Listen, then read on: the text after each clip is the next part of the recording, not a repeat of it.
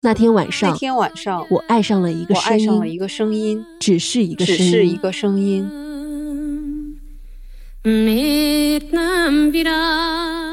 死亡意味着你成了第三人称，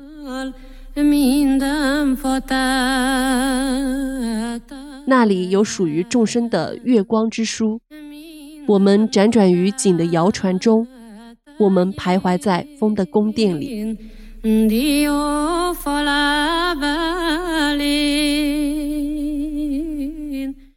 大家好，欢迎来到这一期的银杏树下，我是普洱猫。我们这一期呢，又请来了我们的嘉宾花花花花花。Hello，花花。Hello，猫猫，大家好，我是花花花，我又来银杏树下做客了，好久不见。哎那今天花花来是准备和我们聊点什么呢？花花，你要不要给大家揭秘一下？呃，今天要聊一本对我来说比较特别的书，也是我不敢轻易去讲的书。这本书是加拿大作家温达杰的《英国病人》。一听到这本书，我就想起来，我和花花呢，去年夏天我们就在一个语音 room 里面，每天晚上有一个夜读活动啊，我们就会选一本书，每人读一段，每天读一章，啊，用一两周的时间读完一本书。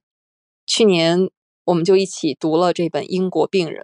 对的，那个想起来还是很美好的夜晚。就我们大概花了十几天的样子，就第一次把一个长篇小说从头到尾读完了。因为这本书比较特别啊，它里面会有一些很专业的台风的术语，沙漠里面的那种特殊的地名。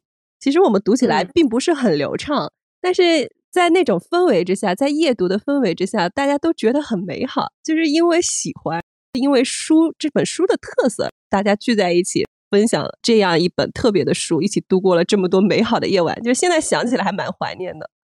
是的，当时我们夜读主要是几个女生嘛，我觉得我们声音也很好听，所以 听下来真是很享受。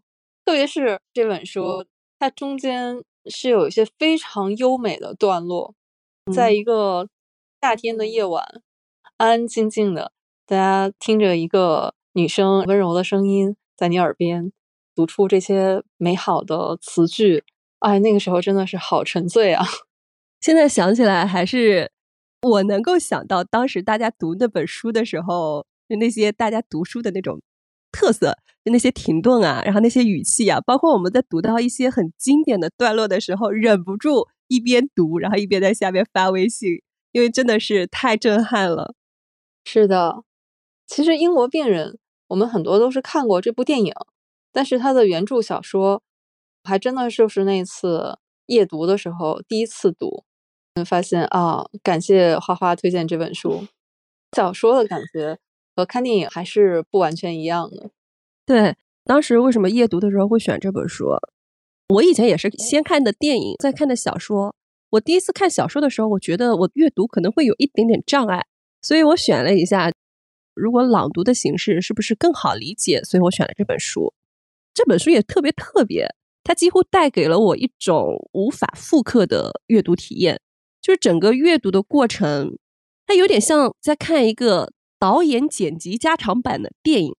就是每一句嗯话、每个词句都是流动的、诗意的，读起来会让人有一种心醉神迷的眩晕感和沉浸感。虽然距离上一次我们夜读已经过了一年多了，一年零几个月了，但是想起来还是能够记起沙漠里的那些描述风沙的、描述风暴的词句，包括烧焦的飞机的鸣声。还有贝都因人，就是那些神秘的歌谣，包括岩洞里那些勇者游泳的壁画，还有那个令人心碎的生离死别，废墟楼道里几乎每一个受到创伤人的那些谈话，当你回想起来，一个瞬间，那些画面就在脑海中就浮现了，我觉得好特别哦。是的，这本书我们读过也有一年多的时间了。那这次呢是应啊花花的邀请啊，然后我重新又读了一遍，然后我就发现有一些呢就是特别细节的段落，可能已经记得不是那么清楚了哈。嗯，但是当我读到一些当时在夜读的时候，那个时候特别感动的段落，重读，发现读到那儿的时候，我一下子就会想起来当时的那种激动的心情，应该是一种肌肉记忆了吧？就是它真的是会刻在你的 DNA 里面，就 DNA 瞬间动了。对，呃，具体是什么，我们后面再慢慢展开啊。英国病人，刚才花花也说了，他是加拿大作家翁达杰的作品，所以呢，我们这期。也是一期读遍世界的系列哈，我们走到了加拿大。英国病人他是一个什么样的故事呢？翁达杰这位作者的一些情况，我们请花花给我们介绍一下。迈克尔·温达杰呢，他是一个加拿大的作家，他出生于斯里兰卡的一个富裕的农场主家庭。十一岁的时候，他基本上就已经移民到英国伦敦了，又从英国到了加拿大。后来主要是在多伦多一个学校里教授。英语文学，他最著名的作品就是这一本《英国病人》这本书。一九九二年也是让他获得了英国的布克奖，在二零零八年就是布克奖五十年的时候获得了布克奖的最高成就——五十年的金布克奖。这是他最好的小说作品，也是他影响最大的作品。是的，布克奖呢，其实我们之前也介绍过，它是一个英国颁发的奖项。是针对英语写作的作品啊，都可以去参加这个布克奖的评选。布克奖的含金量也是很高的哈。之前得过布克奖的，比如像石黑一雄啊，他的《长日将近》，长日将近，对，就是得过布克奖的。《英国病人》这本小说呢，它是被改编成了电影，这部电影也是非常成功，在九六年奥斯卡金像奖上是九项大奖。这九项大奖啊，是真正获奖的，提名的还有很多，重就是十二题九中。对，你看他最重头的最佳影片、最佳导演都是收入囊中的。比较遗憾的是，最佳男主和最佳女主呢没有拿到，但是最佳女配是拿到了的。最佳女配当年好像得了柏林影后，朱丽叶·比诺什拿那个角色去申报的，然后得了柏林影后。是一个含金量非常大的一个奖项。这部作品啊，不管是原著小说还是它的改编电影，都是大获成功。那我们请猫猫简单的介绍一下《英国病人》到底讲了一个什么样的故事？《英国病人》这个故事，如果你说简单，也很简单；但是呢，你要说它复杂的话，它也有它的复杂之处哈。《英国病人》这本小说开始的画面，它的时间是在。第二次世界大战的末期，啊，战争其实已经快结束了。它的地点呢是在意大利，在一个废弃的别墅里面。这里面有四个人，是因为各种原因因缘际会，就聚集在了这个废弃的修道院别墅里。这四个人呢，其中一个就是书的男主角，就是这个英国病人。他这个时候已经是浑身烧伤，他应该是一个重伤员吧。那么同时呢，有一个照顾他的护士叫汉娜。这个汉娜大家都已经撤离的情况下，还是不离不弃啊，照顾这个英国病人。第三个加入进来的叫卡拉瓦乔，在书里面啊，他是汉娜的父亲的朋友，他和汉娜是认识的。还有一个是印度籍的士兵叫基普，其实这个基普呢也是一个代号哈，他本名其实不叫这个。这是他的上司和战友啊，随口给他起了一个绰号。他是一个拆弹士兵。这么四个人在这么一个别墅里面，每天他们相依为命，彼此分享大家在战争当中和之前自己的很多经历和故事。那这里面有一个悬念，就是这个英国病人是谁？嗯，他为什么会浑身烧伤？对于这个英国病人呢，有很多传说。比如这个卡拉瓦乔就认为这个英国病人应该是一个间谍。嗯，汉娜为什么不和大军一起撤离，要留下来照顾这么一个身份不明的浑身烧伤的人？那么还有像吉普，他的职责因为是拆弹嘛，那么他是怎么样沦落到这样的一个废弃的别墅里面？他面临那些拆弹的工作的时候，到底是能不能安全的全身而退？等等。包括卡拉瓦乔，他来的时候身上也是带伤的哈，他的拇指是被切掉的。那他又经历了一些什么？就整个这个故事就是在这个四个人当中，通过他们的经历，贯穿起了一个。首先，我是觉得他是对一个战争创伤的展示，和这些人内心心灵上的伤痛，因为每个人都是带着自己的故事来的。那你又能够看到啊，每一个人他经历了一些什么？当然，这里面重中之重啊，最华彩的乐章就是这个英国病人，他在烧伤以前，围绕他有一个凄美的爱情故事。嗯。我这个地方想想补充一下，就是之前我们在夜读英国病人的时候，我当时一个好朋友，也是我的前同事，当时问了我一句话，他说他得了什么病？就是我现在每次想起这个问题的时候，还是很好笑。英国病人得了什么病？然后你要不要去看费加罗的婚礼？不看，他都没邀请我参加。你应该看看巴金的家。装修完了吗？过了一年，还每次拿这个梗去调笑我的那位朋友，啊，就是还很好玩。就是刚刚猫猫说了一个很重要的一个点，就是这本小说它还是有一点悬念性的。英国病人是谁？他的身份到底是谁？他的国籍真的是英国人吗？他为何会烧伤？为何会沦落到浑身烧焦，不得不躺在这个废墟里等死？我是觉得啊，这个悬念性是牵引。就整个小说往下推进，这个其实是我们读完全书以后梳理出来的一条故事线。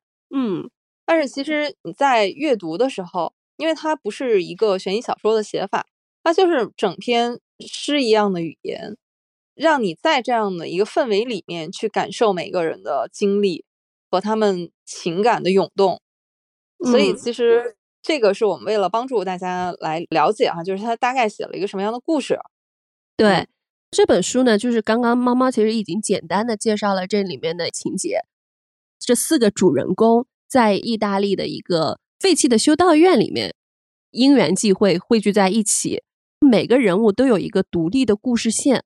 这本书很特别的地方，它不是线性叙事，它里面时间、空间、人物，包括那种回忆，它是交织在一起的，它是一种流动的。它的那种过渡转换的时候，它是一种不留痕迹的方式就转换过去了，很难去预判。这个人已经在回忆到了一个关键节点，你以为接下去你要伸手就要接到那个答案的时候，不，他不给你，转而转场到说到一个跟这个毫不相关的一个事情。我是觉得这个读书的体验是非常特别的。对，是的。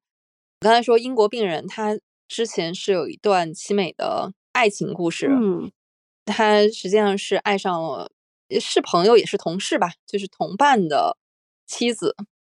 在书比较靠前的位置呢，这个爱情故事里的女主角其实已经出场了，嗯，但是你要到英国病人，他叫艾尔麦基，通过他的视角，他的第一人称视角来向你叙述这个故事的时候，那其实非常靠后。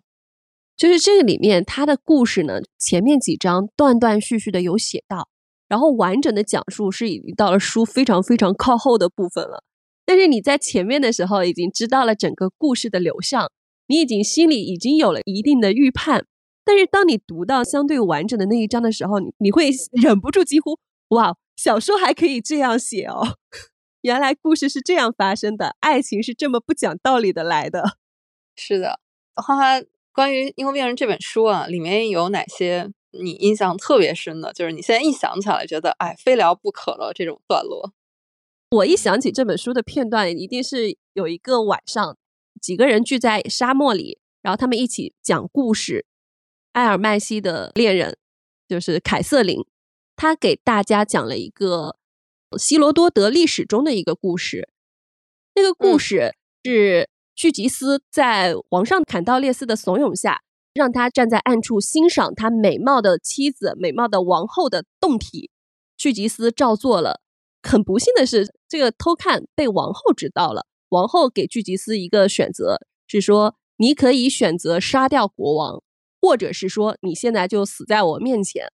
后来巨吉斯就杀掉了坎道列斯，成为了那个国家的统治者，大概统治了二十八年，是这样一个故事。当时就是为什么印象深刻呢？就是在描述这个故事的时候，文章的那个文字写的特别的美。然后另外一个，我会觉得这个故事跟他们就是艾尔麦西和凯瑟琳的爱情走向也是有一点点映照的。就这里面每一个角色好像都能够映照到他们现实中的一个爱情，包括结局。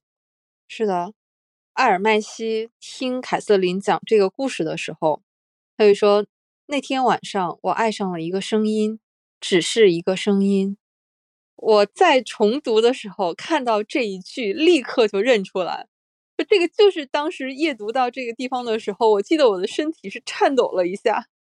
啊天呐！我当时读这本书的时候，因为这个片段不是我在读，是我们当时一个共同的好朋友，应该是小狮子，他在读这一段。他读到这段的时候，我就跟我当时另外一个夜读的小伙伴发了一条微信，我说我感觉到了正在爱。对，猫猫，因为这本书它的改编电影非常的著名，我想问一下，你是不是也是先看电影再看小说的？对。甚至是我在看电影的时候，我都不记得当时有没有注意到它是有没有原著小说这回事儿了。嗯，因为这个电影我记得第一次看的时候特别早，那个时候可能都没有什么特别好的设备吧，可能就是在电脑上看的。现在回想起来，觉得对这部电影来说我损失太大了。后来我是重看的时候，家里面打上投影啊，再去看。才能勉强能够去欣赏到那种它本来应该是在一个大荧幕上的那种美感。嗯，我第一次看这部电影的时候还是在上大学的时候，应该是大二，就那个时候课业相对来说没那么重。但是我当时看的时候，对这部电影，现在想起来应该有点牛角牡丹。当时对它的概括就是应该讲了一个战争中的婚外情的故事，因为在战争的这种环境下。他这段恋情显得超越到了伦理，超越了道德，就是让人更感觉荡气回肠。那是我当时的第一次看的印象，包括我对里面的人物的情感投射，其实都不是那么清楚。我做最好笑的就是说，那个里面不是有四个人物嘛？其中有一个人物戏份也很多，就是朱丽叶·比诺什演的汉娜，因为她不是脱离了大部队嘛，就没有跟上大部队，转移到安全的地方。就一直停留在废墟那里，就是要照顾英国病人，就送他走完最后一程。我当时看电影的时候，我脑补了一个，啊，真的是一个想起来都觉得虐的故事。哦，脑补了一个前传哈，这个人物小传。嗯，其实我们看过小说的人，其实应该知道，就是汉娜这个人，她是患上了一个叫战争疲劳症，她的职业是护士，每天见惯了生死。在这种每天接触到生和死的人，肯定是内心也是有这种创伤，需要做心理辅导的。我当时对他的一个感觉，他是爱爱那个英国病人，我当时是这么理解的呀。因为电影里面有一个片段，他在一个伤者口中听说了他的未婚夫在爆炸中牺牲了嘛，所以情绪崩溃。然后在他同样看到了那个已经不能挪动的英国病人的时候，我当时觉得他对未婚夫的一个情感投射到了这个英国病人身上，这个还是只是一个浅层次的一个移情。另外一个层次，我当时想了一下，是这样的：英国病人呢，他这个人非常的神秘，嗯，就虽然他已经变不出五官，身体枯瘦，就没有一寸皮肤是好的。但这个人好像什么都懂，他在随便读的一本残本小说，他都能叫得出他的名字，能够指引到后面的一个情节流向。他们随便放的一首乐曲，他都能够马上叫出他的名字。然后这个人就让他觉得非常的好奇。我当时觉得他因为这个人的很神秘，然后爱上了他。在这个基础上，这个爱是怎么能够越变越浓的呢？因为这个人随着情节的发展，他的故事一点点的展开，他会发现啊，原来他深深的爱着另外一个女人。更可怕的是，这个爱情因为超越了生死，就变得永不磨灭。他觉得啊，他好像爱上了别人的爱情。在这个基础上，我当时就脑补出了这样一二三的那种层次，完全忽略了那个基础的存在。想想好特别啊，好搞笑啊！但是我觉得你这个非常有道理，因为 特别是在读书的时候，它和画面又隔了一层嘛。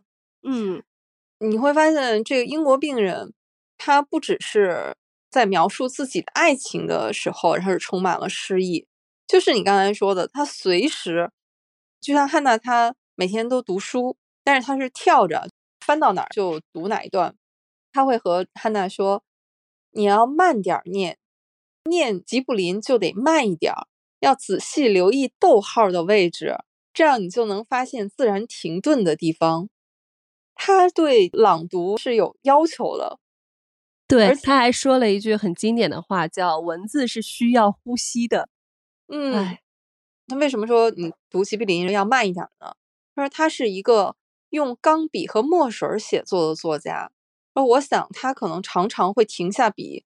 抬头盯着窗外，聆听鸟的叫声。嗯，其实你通过英国病人他讲述的他的这些思考，他这种下意识就会流露出来的东西，这个就是欧洲古典的那种美感。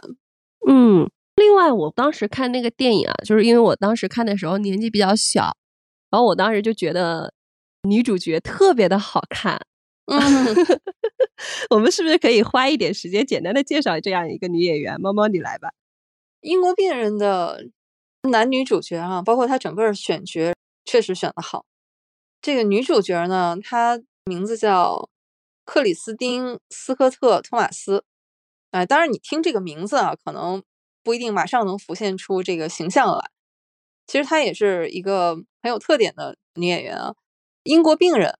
这里面她当然是女一号了，但是她在这个之前，她就演过一个电影叫《四个婚礼和一个葬礼》，另外一部叫《苦月亮》。对，《四个婚礼和一个葬礼》那个男主角是休格兰特嘛？就她不是女主角，她是演休格兰特他认识的朋友当中的一个哈。但是那个电影也很好看，但我在那个电影里当时是没有感觉到她的美，直到看到英国病人，我真的是为她惊艳。她是那种，你看她的五官也好，或者是怎么样好，你并不觉得她是那种绝世美人哈，不是那种一上来就给你感觉明艳照人的那种。但她就是放在那个茫茫大漠里面，她一袭白裙，就能感觉到那种绝世独立的那种美。我听了一个八卦，就我们后来都知道阵容很豪华，但是好像当时选角的时候，女主迟迟没有选好。是这个女演员，她亲自写了一封信给导演，说我就是凯瑟琳，是靠自己争取到了这样一个角色。我现在觉得啊，真的很合适哎。当我看完电影，后来再看小说，真切的觉得她就是小说里面的女主角，很有说服力。是的，但我觉得男主角也是啊。我觉得 男主角尤其是有那种，看他就像英国的那种莎翁剧里面走出来的。那种古典的气质，哎，他的弟弟还真的演过莎翁。我觉得这位男主角啊，真的是命运多舛。英国病人里面，你像他这么优雅帅气，但是他在电影里面大半的时间是在演一个重度烧伤的英国病人，完全展露不出他的帅气来哈。再往后看，哈利波特，伏地魔为什么会找他演？就是因为。导演看了他在《英国病人》中的表演，觉得他非常适合无脸男的角色。对，然后我就想说，帅哥，咱们能不能不要这么浪费着用？他的演技确实是好，就即便是躺在那儿，他还是依然能够让你感受到这个人他身上一定有很多故事。拉尔夫·费因斯啊，还有一部主演的电影就是《布达佩斯大饭店》，这部电影我特别喜欢。在这部电影里面，他终于可以展露出他啊，就不用隐藏的这种优雅。可以可以，很推荐。说到这部电影，嗯，刚才我们男女主角包括女配角，就是演汉娜的朱丽叶·比诺什，这个就这不用多说了哈。你欧洲文艺女神的化身，像《红蓝白》啊，还有《布拉格之恋》，都是她主演。《新桥恋人》，对，她就是这种文艺片的不二人选。这个电影呢拍的这么成功，我觉得也离不开这个导演安东尼·明格拉。后来我还看过他导演的另外一部《天才雷普利》，是根据小说改编的。那部电影也是明星云集啊，马特·达蒙，还有格温尼斯、裘德·洛啊、凯特·布兰切特等等。这部原著小说啊，是海史密斯的同名小说，在推理史上也是非常有地位的。如果你把这两部电影都拿过来看的话，你就会觉得这个导演他是太能拍出那种欧洲的美感了。因为《天才雷普利》是一个美国的小说，但是呢，他这部作品主要的故事的发生地点是在欧洲，是在意大利，很重要的戏份啊是在罗马，就跟着导演的镜头，然后你去看他镜头里面的罗马和欧式的男女啊，各种人物啊。建筑、家具，嗯，再看英国病人，他在一个茫茫大漠里都能拍出那种欧洲的美感。嗯，我印象中就是这个导演很会处理一些细节，因为这个作品整体的基调其实是哀伤的，它带着一种悲悯吧，应该是有这样的一个成分在的。但是这个小说就是它的好多细节都非常的细腻，然后又很浪漫。同时还具有一种恢宏的气势。就我现在想想，就电影中可能有一个小的片段，我不知道，可能它因为不是英国病人的那条主线，而是就是发生在当时的当下。他们不是移居到了那个废弃的修道院嘛？然后汉娜就在那儿探索哪里有什么东西。他在那里就发现了一架钢琴，就斜立在断壁残垣之中，旁边都是废墟。汉娜就不自觉地坐在那儿演奏起了巴赫的那支《哥德堡变奏曲》。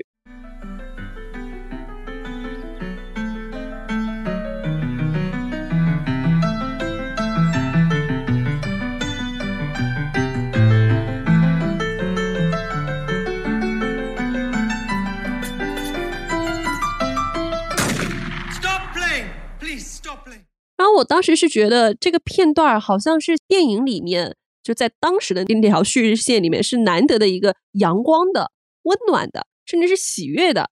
就是在整个有点哀伤的电影中，它成了一抹亮色。我现在想起来，就是还不自觉的跟着那个音乐去摇晃我的头脑，就感觉整个身体是非常自由和活泼的。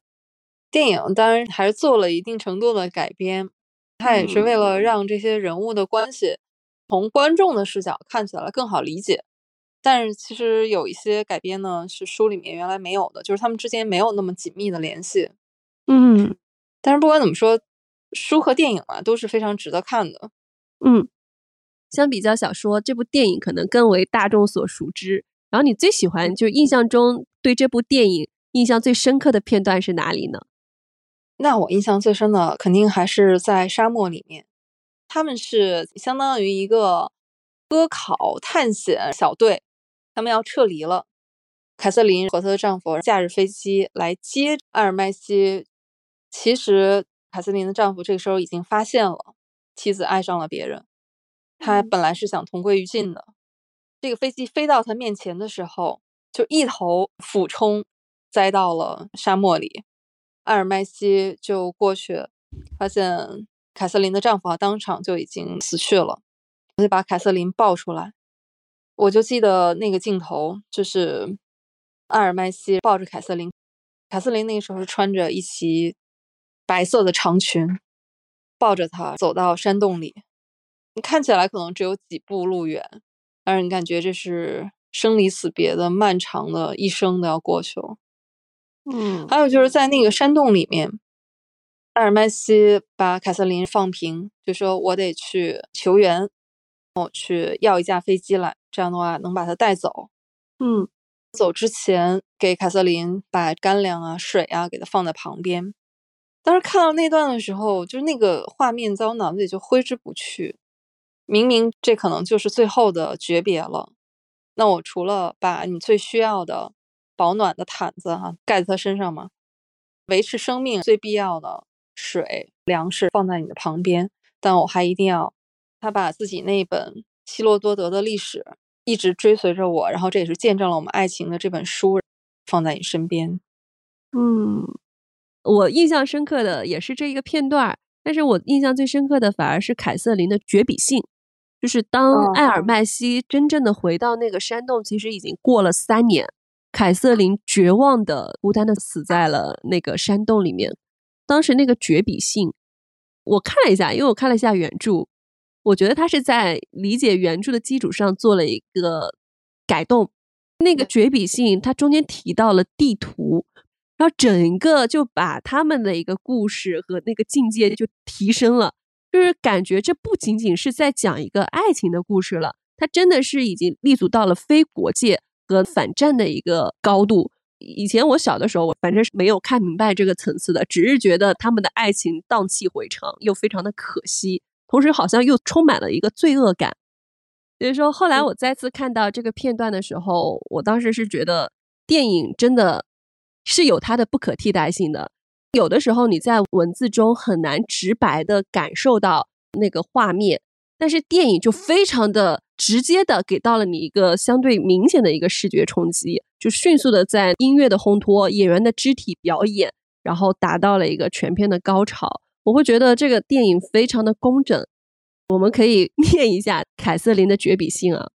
My darling, I'm really cold. We die rich with lovers and tribes, tastes we have swallowed, bodies we have entered and swum up like rivers, fears we've hidden in, like this wretched cave.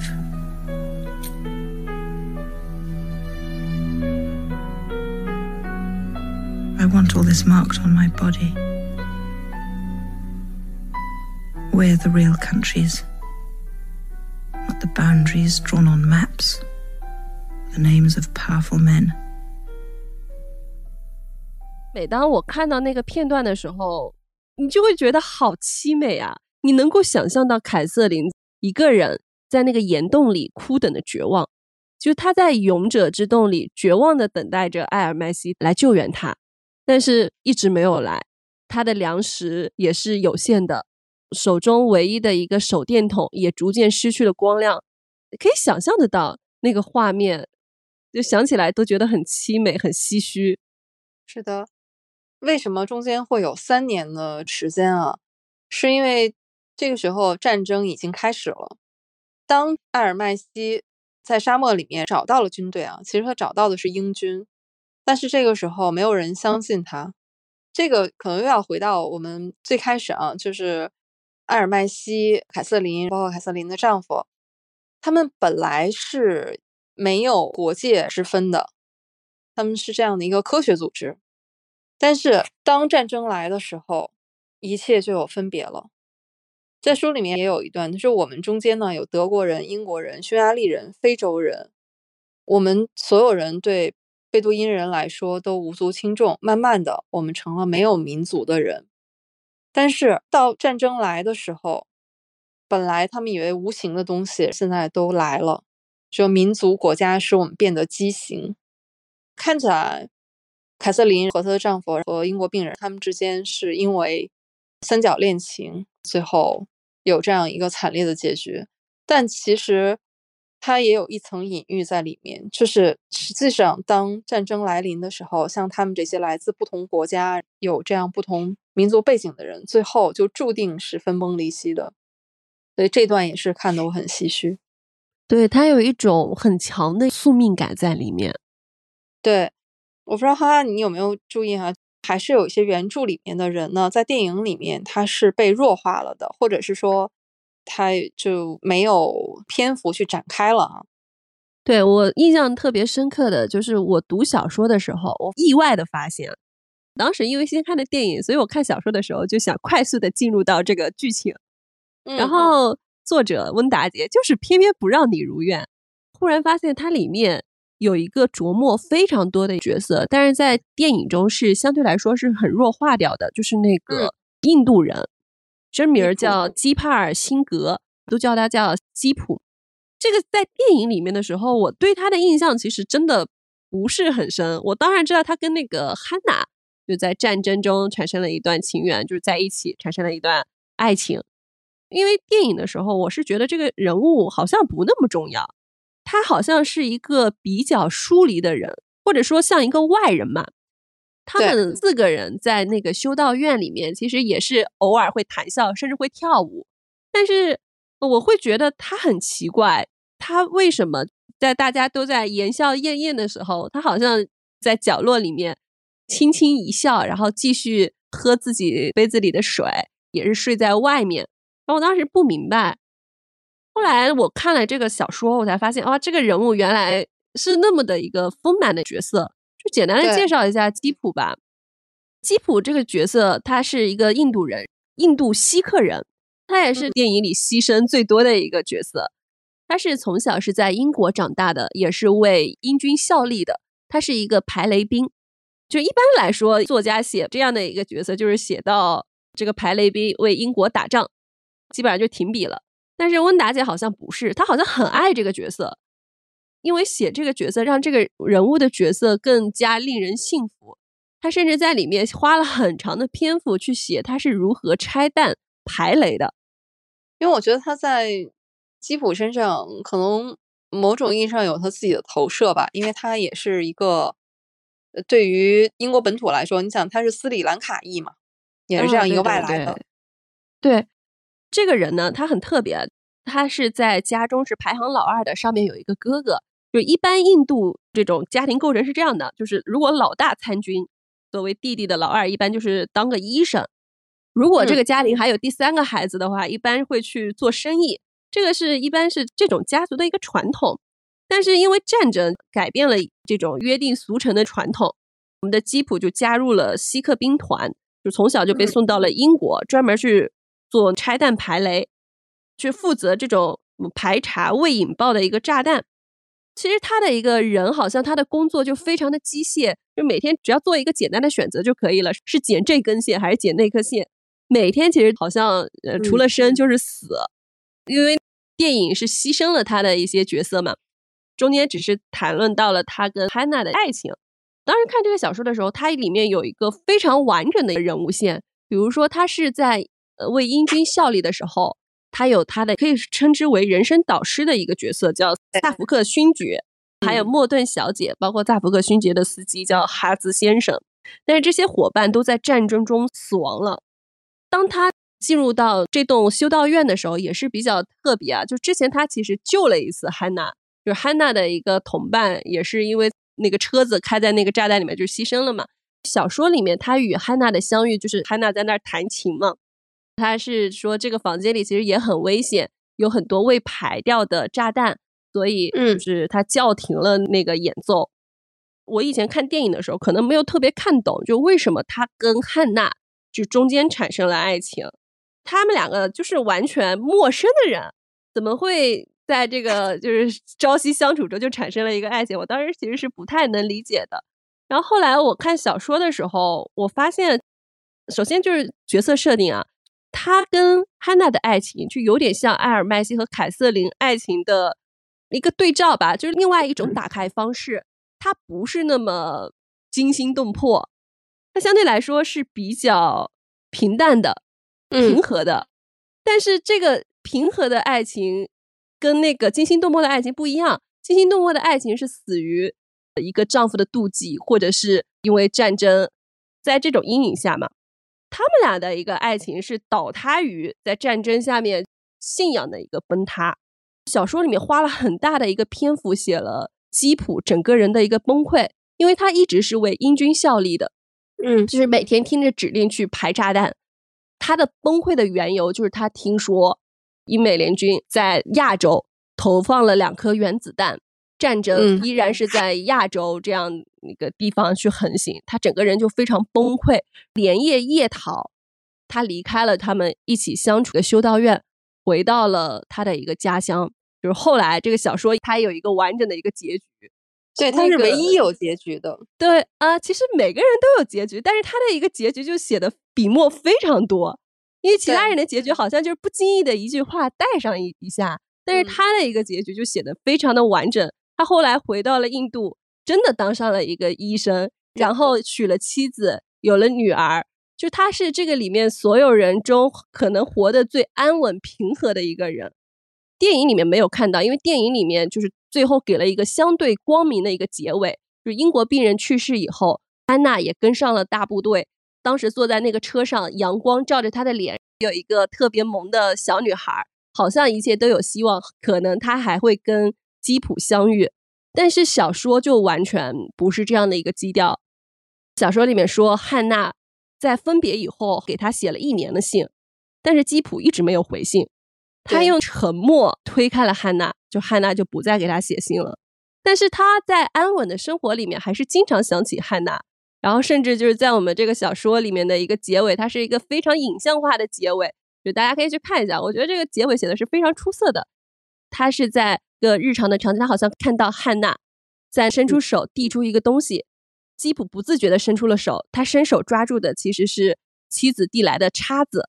哇，这个真的是太影像化的表达了，太出色了。嗯，是的，这个电影里面，我觉得还是有一点点遗憾，就是书里面有一个人物，我还是挺关注的。嗯，就那个麦多克斯。哎，你展开讲讲。对，这个麦多克斯呢，他在这个科考小队里面啊，他其实是一个俄罗斯人。其实开始的时候并没有强调啊。他的国家或者是民族，是因为他带的一本书。这个男主角他带的唯一的一本书是希罗多德的历史，但这个麦多克斯他带的是安娜卡列尼娜。随着这本书到后面展开，我们才知道这个麦多克斯呢是俄罗斯的，也是贵族出身哈。因为莫斯科和彼得堡有一半的人不是他的亲戚哈，就是他的朋友。那他就是这样的一个出身，权贵的出身。他和男主角艾尔麦基他们两个之间这种沟通和交流，就发现是那种非常含蓄的。其实他意识到了男主角是爱上了一个人，艾尔麦基。他当然没有对麦多克斯袒露心迹了，就说他是在追求一个寡妇。麦多克斯临走之前，还在和这个男主角说：“那。”替我问候你的开罗寡妇。男主角就在想，他知情吗？他觉得我多多少少是骗了他哈，因为他们在一起已经工作了十年了。但是战争来临之前，他们都得离开，离开沙漠，离开当时他们做研究的那个地方。其实麦多克斯他是回到了萨默塞特郡一个村子里面，叫马斯顿马格纳村，是他出生的地方。他的结局是他回去一个月以后，有一天。他走到教堂里面参加集会，那一场集会是一场颂扬战争的布道会。他在这样一个集会上面，他就拿出了手枪，开枪自杀了。你可能看到这里觉得啊，他为什么要自杀？书里面写，麦多克斯是死于民族之分。在这样一个战争来临的时候，一切都改变了。突然一夜之间，所有以前信奉的东西。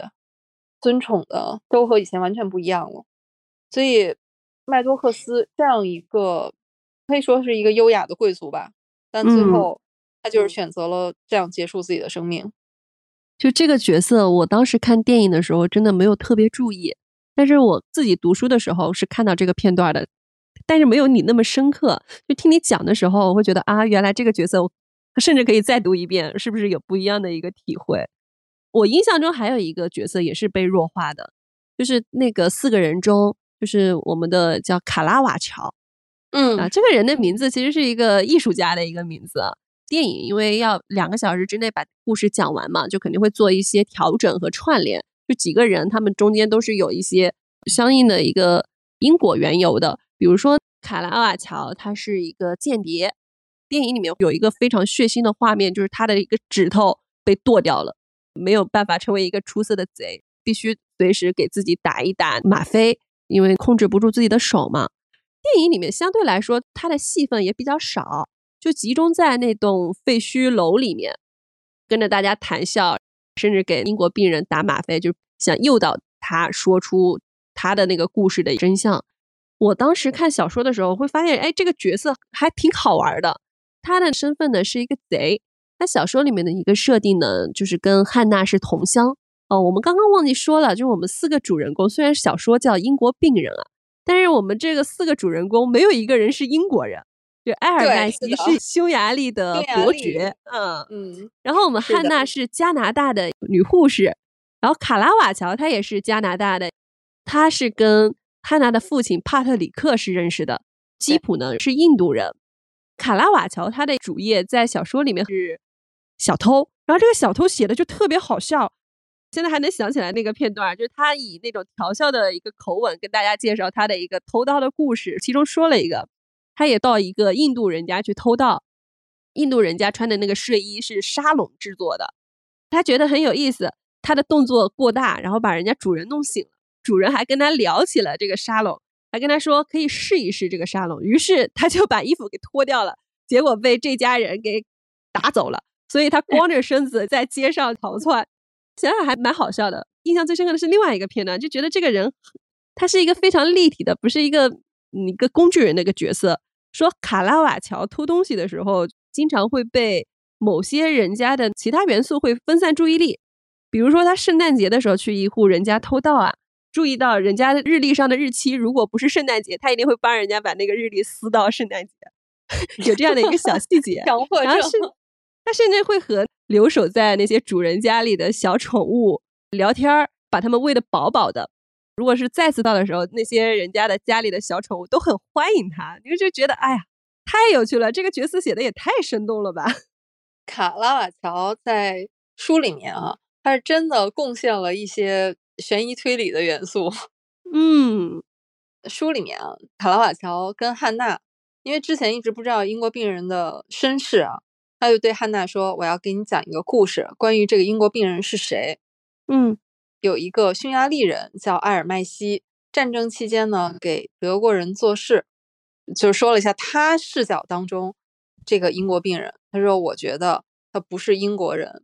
他说他为什么会 get 到这一点呢？这个时候啊，就是推理上身了。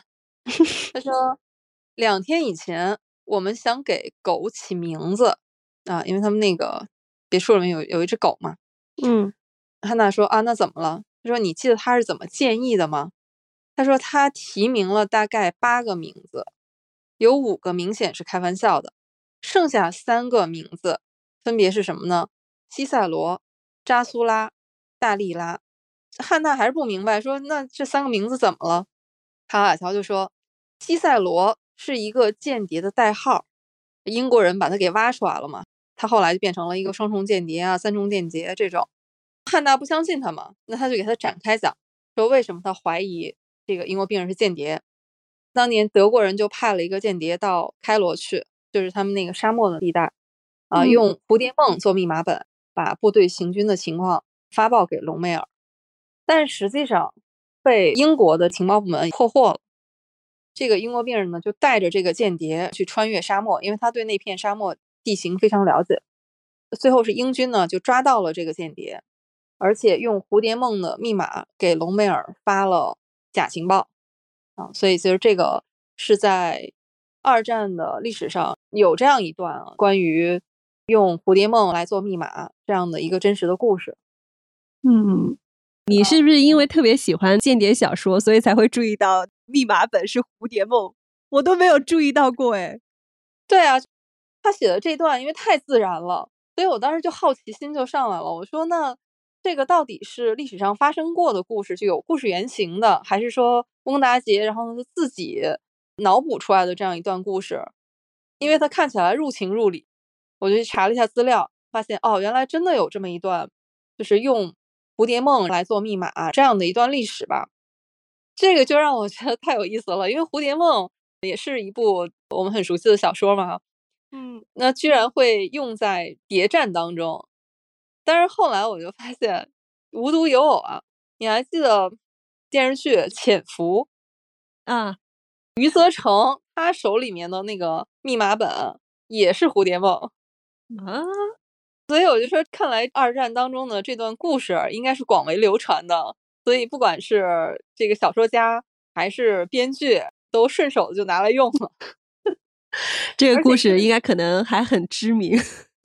对，后来我查了一下，英国有一位作家就是肯弗莱特嘛，他就是写了大量的这种什么间谍啊、悬疑类的小说，他就专门写了一本，就叫《蝴蝶梦之谜》，基本上就是这样的一个故事，然后给写成了小说。整个《英国病人》里面啊，这个是当然是我们外插的一段花絮了。可以可以，军迷朋友啊，可以展开去了解一下。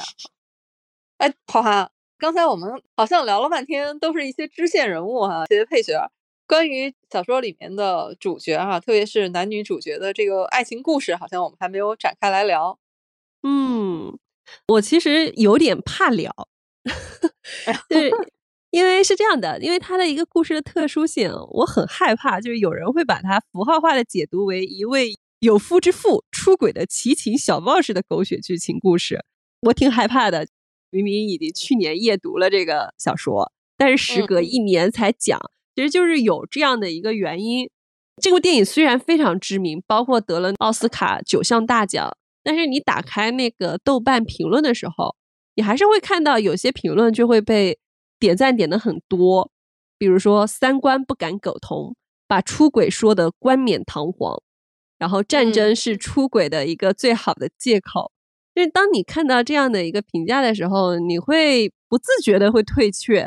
就是在现在的一个言论环境下，我觉得如果这样去读的话，就会有一点点买椟还珠了。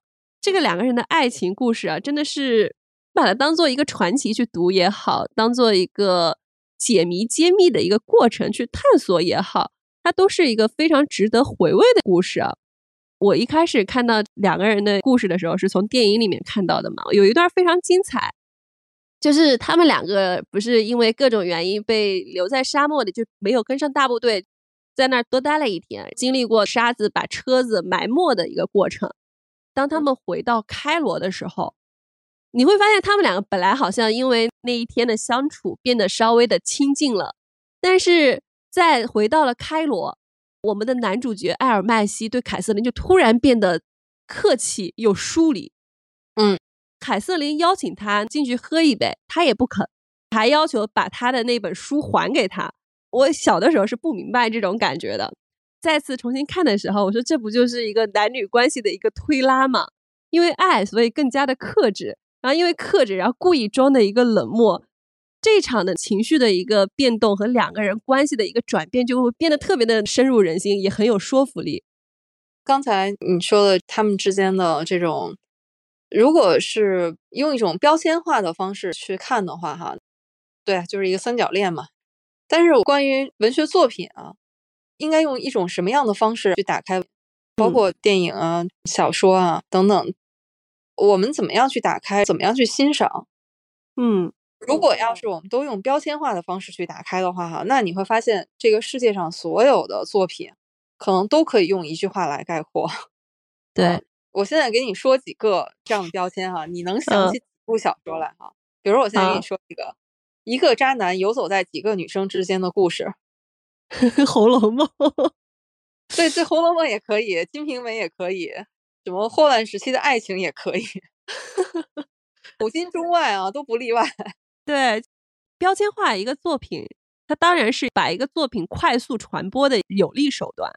嗯但是也因为这样的一个标签，它是高浓度的标签，且是刻板印象的标签，它会损失掉本来你应该去往里探索，甚至向深度去探索的可能性。就标签它带来的相应的一个利弊，利就是让你更好的传播，但是它带来的弊就是让你非常的刻板，然后甚至让你的语言变得非常的匮乏。他们两个人的爱情故事，我觉得很荡气回肠。有很多人他是用三观去评价这个作品成不成立，我会觉得就在这样的一个语境下去解读这样的一个作品，或者是说去欣赏这样的一个作品，可能对这些人会有一点点困难哦。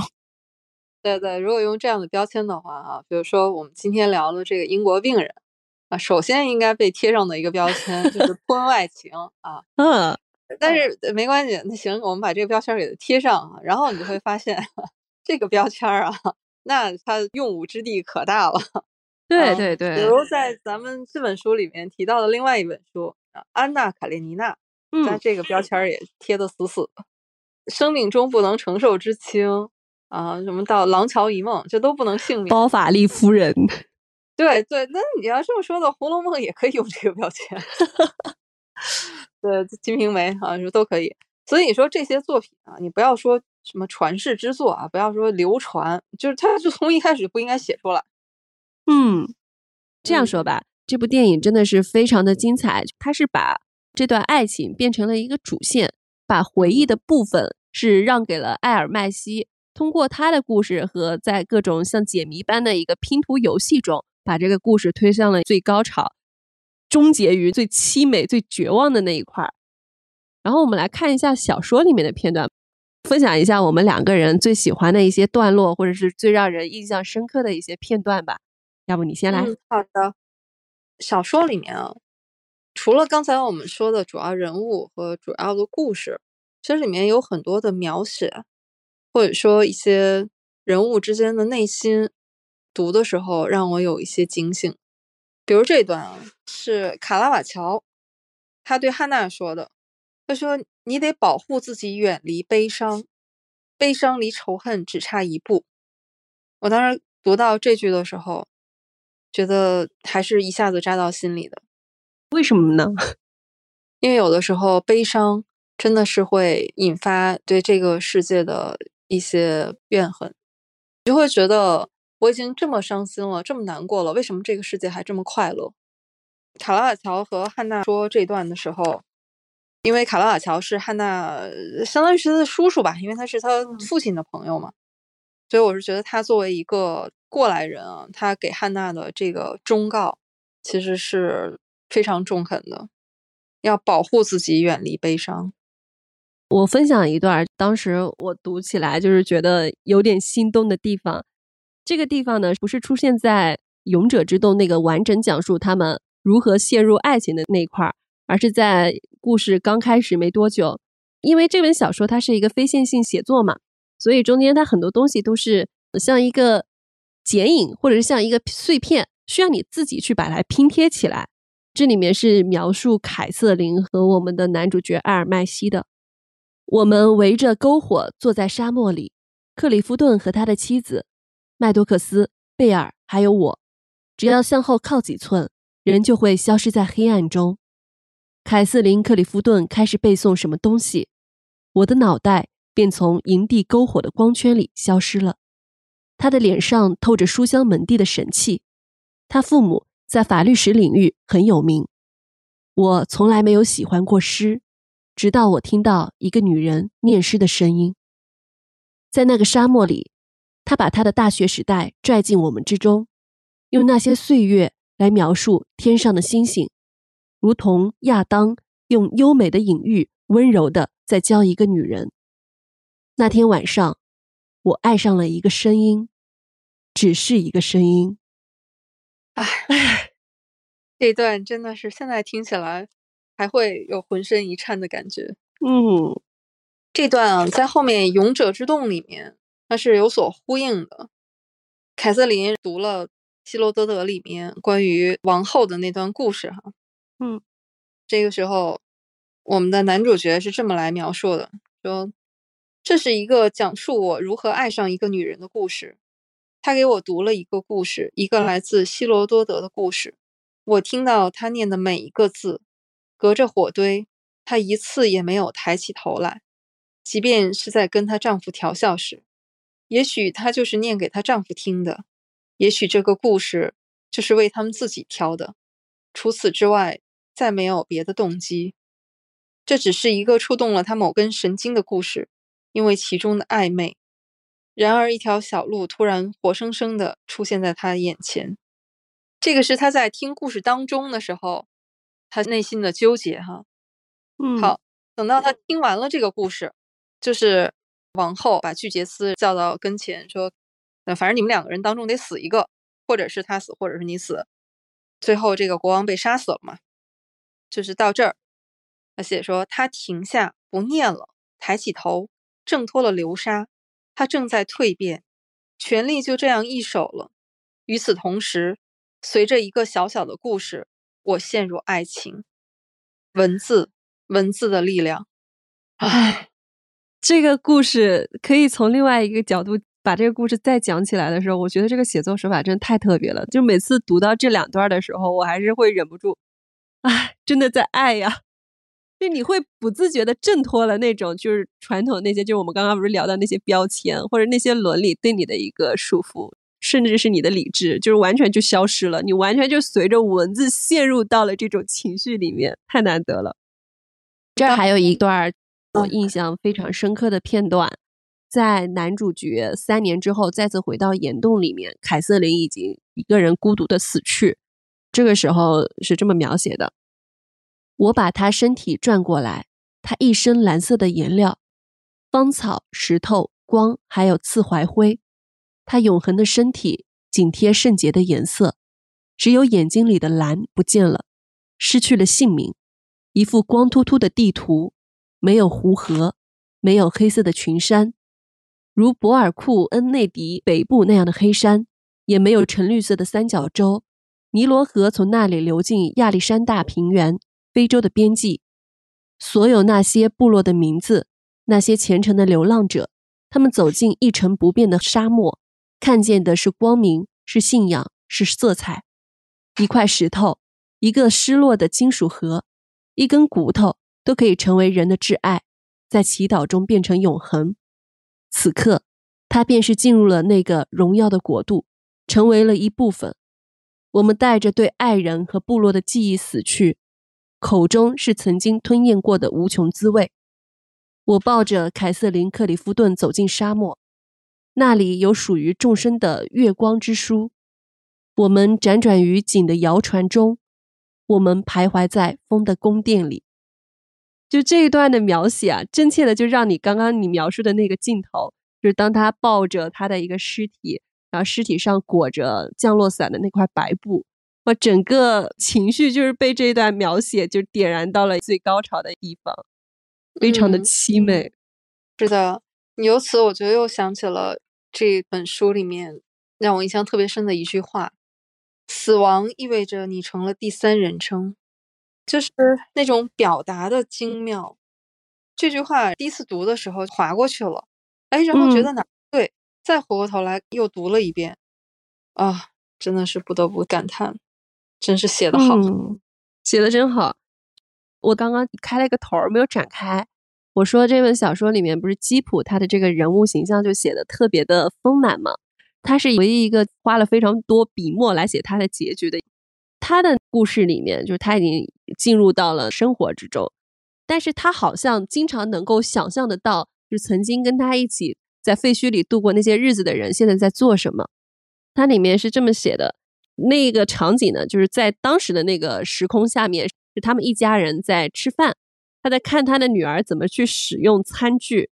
他在那个情景下，好像看到了汉娜。然后当时的汉娜已经三十四岁，就没有找到自己的心上人，他想要找的人，他就看着汉娜好像在他的眼前走来走去。结尾是这么写的：汉娜就这样走动着，她转过脸，带着落寞，放下头发，她的肩膀碰到碗橱的边，一只玻璃杯落下来，基帕尔的左手猛地伸出去，在离开地板一英寸的地方。接住了落下来的叉子，然后轻轻地把叉子放进女儿的手指间。他的眼角有一道皱纹，在他的眼镜的镜片后面。就这样的一个画面，你不觉得这电影里的蒙太奇吗？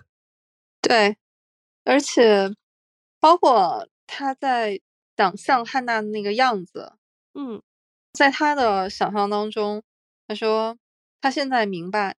他的脸将永远那么严肃，她不再是那个年轻的女人了。她的神态如女王般棱角分明。她渴望成为某一种人，这份渴望塑造了她的脸。她仍然因此而喜欢他。看书的话，你更能理解为什么他们之间看起来好像是两个毫不相干的人，他们之间反而会产生那种惺惺相惜的感情。哎，我好像还有一段，大家老在讲英国病人嘛。我在小说里面看到了不同人眼里的英国病人，就在他看到他那个满身都是被烧焦的痕迹之下，当时汉娜是这么描述埃尔麦西的：埃尔麦西的身上有一些东西是他好奇的，想知道的，想了解的，想借此不用变成一个大人。他和他说话的方式，他思考的方式，有点像华尔兹。我当时第一次读这段的时候，觉得非常的神奇。我说怎么会有人思考的方式、说话的方式像华尔兹呢？后来我再往下看下去，然后你就会发现这样的一个人物，当时还没有展开这个英国病人的生平，他是一个带着迷幻或者是悬疑色彩的人。就这个人在这里面一身的伤，然后懂音乐、懂典故，然后也懂得书、懂历史，甚至能够随口说出各种各样的季风的名字嘛，也能随意的说出那种大家可能念起来都不太顺的一个地名儿。我就是因为看了这个片段，我觉得非常神奇，我就又去看了一下这里面其他人是如何描述英国病人的。这个片段还是我今天早上才发现的。基普心中他的英国病人是什么样的一个形象？他和英国病人在一起一待就是几个小时。英国病人让他想起他在英国看到的一种冷杉树，有一根枯枝被岁月压弯了腰，架在充当支架的另一棵树上。那棵冷杉立在萨福克勋爵的花园里，在悬崖边上，像个哨兵般俯瞰着。他觉得，尽管颤颤巍巍，但这棵冷杉的体内藏着一个贵族记忆的力量，如彩虹横架于病患之上。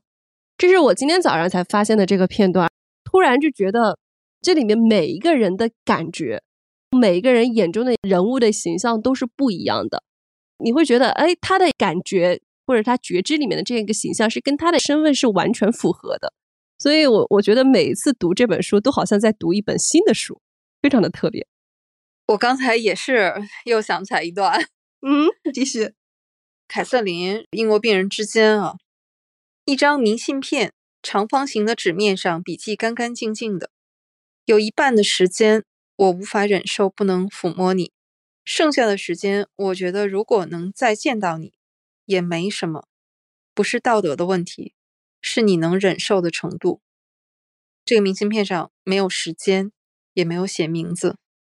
嗯，电影里面没有呈现出来，但是小说里面就是花了很大篇幅去描述的那一块，是基普听到了战争又一次爆发，内心崩溃的那个片段。无论是身处何处。身处现在还是未来，汉娜始终记得基普走出他生命的那一刻，他的身体离去时的线条，他的大脑重复着那一幕，他从他们之间冲出的那条路，他在他们面前变得石头般沉默的时刻，他记得八月那天的一切，天空的样子，面前桌子上的声音在雷声中渐渐变暗，他看见他在田野里，他的手捂着自己的脑袋。然后他意识到，那个姿势不是因为痛苦，而是因为他想把耳机紧紧按在头上。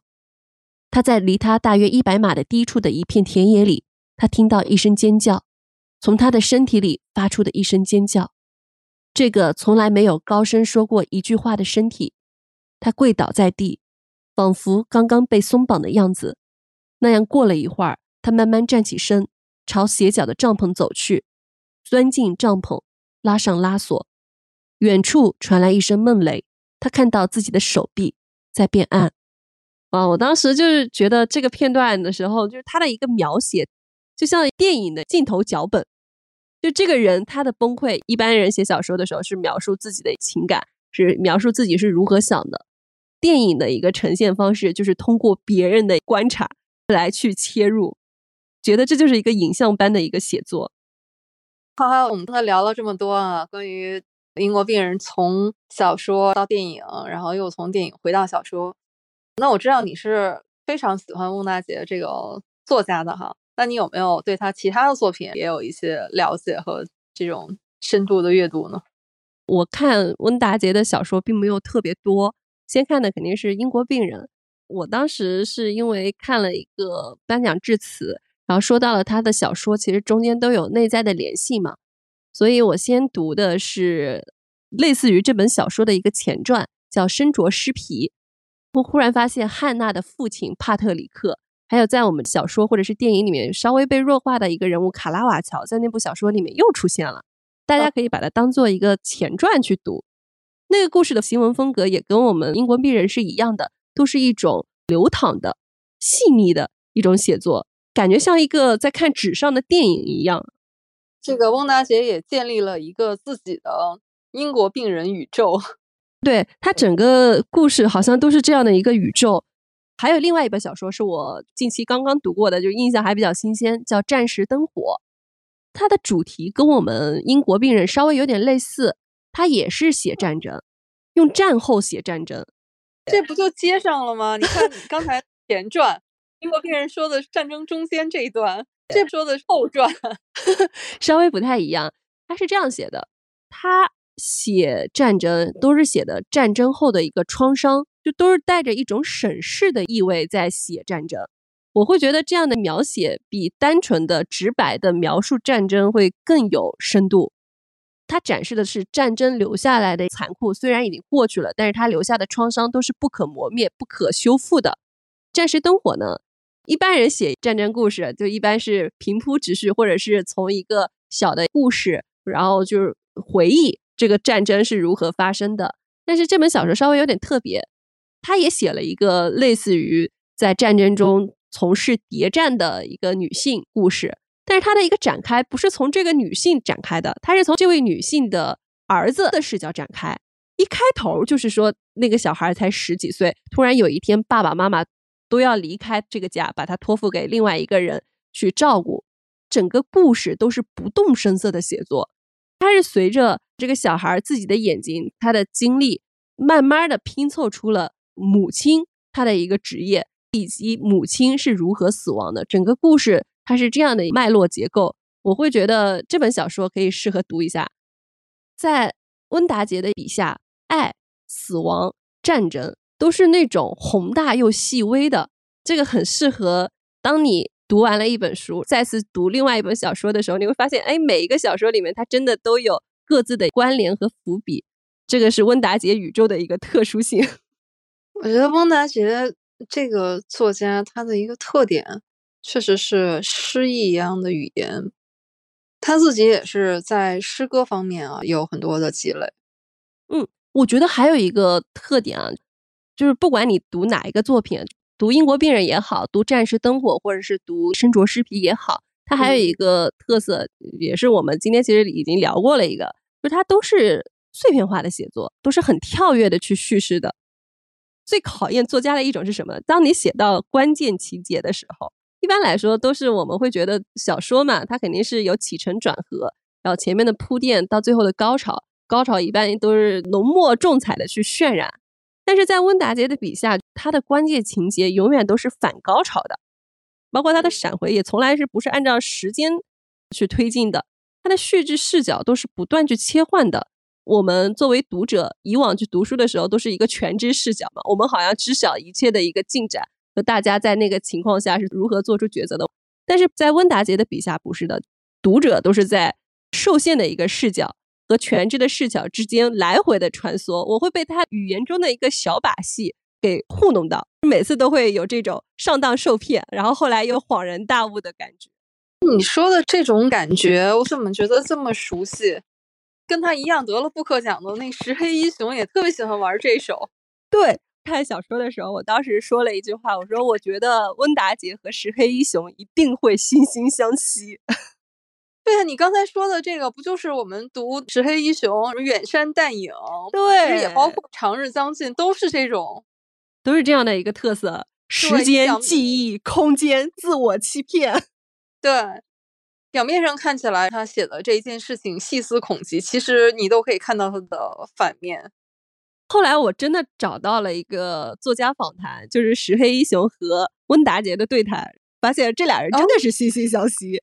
我发现这种写作风格很一致的人一定是知己，就这两个人的写作特色太一致了。而且他们两个的经历哈，其实某种程度上是有相似之处的。移民，你看他对这种移民视角，我来分享一下访谈里面的片段啊。温达杰说：“我很喜欢用拼贴。”他在写小说的时候，英国病人里面存在了各种时间、空间、不同家庭、不同的事件。起初就是因为温达杰在斯里兰卡和家人聚会时，就听到别人讲了一个沙漠里的小故事，就动笔写了这样一个小说。然后石黑一雄马上接上了这句话：“我也喜欢在不同的时间线里放进不同章节、不同章回的故事，各个章节之间又有内在联系。”由于我习惯使用第一人称的记忆作为叙述角度，因此也能像拼贴艺术家那样去自由的工作。我不愿意把一个故事在完整的叙事结构里锁死，所以我经常会去刻意掩饰这个故事，然后花很多功夫让试图让两个章回之间的过渡尽可能不落痕迹。我是觉得这两个人的玩的花招也很相似，都是让读者不那么很流畅、很顺利的去读完故事的两个作家，这太一致了。他们暴露了布克奖评委的口味，就是 要欲言又止。啊，开玩笑了。布克奖其实获奖的作品风格还是各有差异的啊。刚好我们都很喜欢的这两个作家，会发现他们之间有很多奇妙的这种共通之处。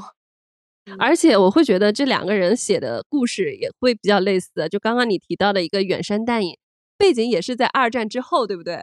也是讲了一个受到创伤的故事，不断的通过回忆、欲言又止，通过现状。再次闪回去把这个故事的一个原貌拼贴出来，哎，真的很相似哎。就是如果我说要说起跟温达杰同类，就风格比较一致的作家，那我肯定会推荐石黑一雄。其中有两三本小说是跟我们当时看《英国病人》有点类似的，一个就是《远山淡影》，另外一个故事是我不是特别喜欢，但是它的因为主题跟它也有点类似，是叫《浮世画家》。还有一本小说叫《我被孤除》。这三本小说的话，我会觉得，如果你欣赏得了《英国病人》，那你同样也肯定会喜欢这几本小说。我觉得他们两个之间，真的除了这些小说家本身啊，有很多互相理念上的相通之外，你有没有发现，就像他们这种带有移民背景的作家啊，他们的笔触都会格外的细腻，对那种细微之处的感受和表达。就是和他们自己内心的那种敏感是分不开的。另外一个，之前我看《英国病人》的时候，就是因为我之前第一次读书的时候也没有特别注意到，小说和电影都在有意之间拔高了这本小说讨论的那个高度，就是他们不断的提到了一个“地图”这个词儿，小说里面可能出现了几十次吧，然后电影里面通过凯瑟琳的绝笔，也把这个故事的立意提高到了像史诗一样的高度。你是怎么去看待这个问题的？特别是小说里面对这种国界、民族他们这种带来的分歧，其实是有一层思考和探讨的。当然没有特别的展开啊，就这个是需要在字里行间里面去感受的。在这个修道院里的四个人，比较明显的是吉普，是通过很强烈的表达，就是他是说出来了的。嗯，其实地图是有非常强烈的隐喻的。嗯嗯，开始的时候，科考小队看起来像一个世外桃源乌托邦一样，他们在沙漠里面，好像就是在为科学。你看，他们是说我们会为地图上的位置争得面红耳赤。你看，因为他们是探险家嘛，绘制地图，地图这件事情本身就是和疆域、权力、战争这些都是不可分割的，嗯，联系在一起的。哎，我觉得今天特别开心。这个英国病人啊，可以说是整整晚了一年，经过了那么一年的酝酿，他在我们心里面就真的像一个小火苗一样，就后来越来越热。前段时间，我觉得我跟花花几乎是不约而同的，我们就说啊，一定要聊一次，而且一定要聊一次。其实我跟花花。至今还没能面基，就是我们一直还是网友的状态，包括今天也是一个远程录制，呃，但是这种可能文学作品它就有这样的魅力和这样的力量，就能把我们两个，你看到现在没有见过面，通过网络，通过电波，但是我们能够去感受彼此那种由于文字的力量、影像的力量带给我们那种涌动，嗯。通过书，通过文字写下来的缘分，它是一个非常紧密又不会轻易断开的连接。我觉得今天我们聊英国病人，本来是我是一个非常忐忑的一个状态去录制这期节目的，我很担心说不好，因为我真的好喜欢好喜欢这本书，包括电影。然后我对着它是可以说是一带着一点敬畏之心的吧，就是我不敢轻易的去讲。因为在讲这本书的时候，我会觉得我的语言非常的贫乏，觉得自己的能力有限，就很难诠释出它的美的十分之一。另外一个就是觉得这本书同时也是有难度的吧，不同的人去读这本书应该会有不同的感觉。再加上这也是一个有争议的作品，那我很希望我们今天聊了一下这样的一个故事，有更多的人去读这样的一个好的作品，同时也能够撇开标签去看这样层次不同、内涵丰富的一个文学作品。读文学作品是要把自己放进去的，你真的去感受和书里面的人物同呼吸共命运，就你真的是能去贴近他，去看他所经历的这一切，可能你能感受到的不单是有他们那种炙热的、热烈的情绪，嗯，你也能够感受到他们切身的痛苦。至于说每个人，你的人生。在很多关键的时刻要怎么选择？我觉得那个是每个人有自己的答案的。好呀，今天我们聊得非常的开心。是的，嗯，如果你也喜欢《英国病人》，不管是小说还是电影，非常欢迎大家能够在评论区和我们展开热烈的讨论，非常期待。今天非常谢谢猫猫邀请我聊了一本这么喜欢的书，感觉时间过得太快了，有点不舍呢。期待我们下一次能够真正的面基，然后各自带上自己喜欢的书，我们能当面录一期。期望有这么一天快点到来。对，这个我们列入二零二三年的 KPI 啊，都到二零二三年了，好吧。嗯，我现在就每日倒计时，二零二三年到了吗？花花和猫猫面基了吗？哎，好的，非常开心啊！读遍世界的脚步这一站呢，是加拿大作家啊翁达杰的作品。呃，世界嘛还很广阔啊，我们还是会继续在文学的世界里面继续游览。当然，我觉得最宝贵的就是能和好朋友一起来交流我们共同喜欢的书，在书里面那些感动的时刻。我觉得做播客的意义就是我们能把这份我们从书里面感受到的开心和喜悦能够传递出去，让收听我们节目的朋友也能感受到。能在书里面，能在评论区和我们共同的来完成对一本书、一个作品的讨论，也感谢大家的收听，谢谢大家，再见，拜拜。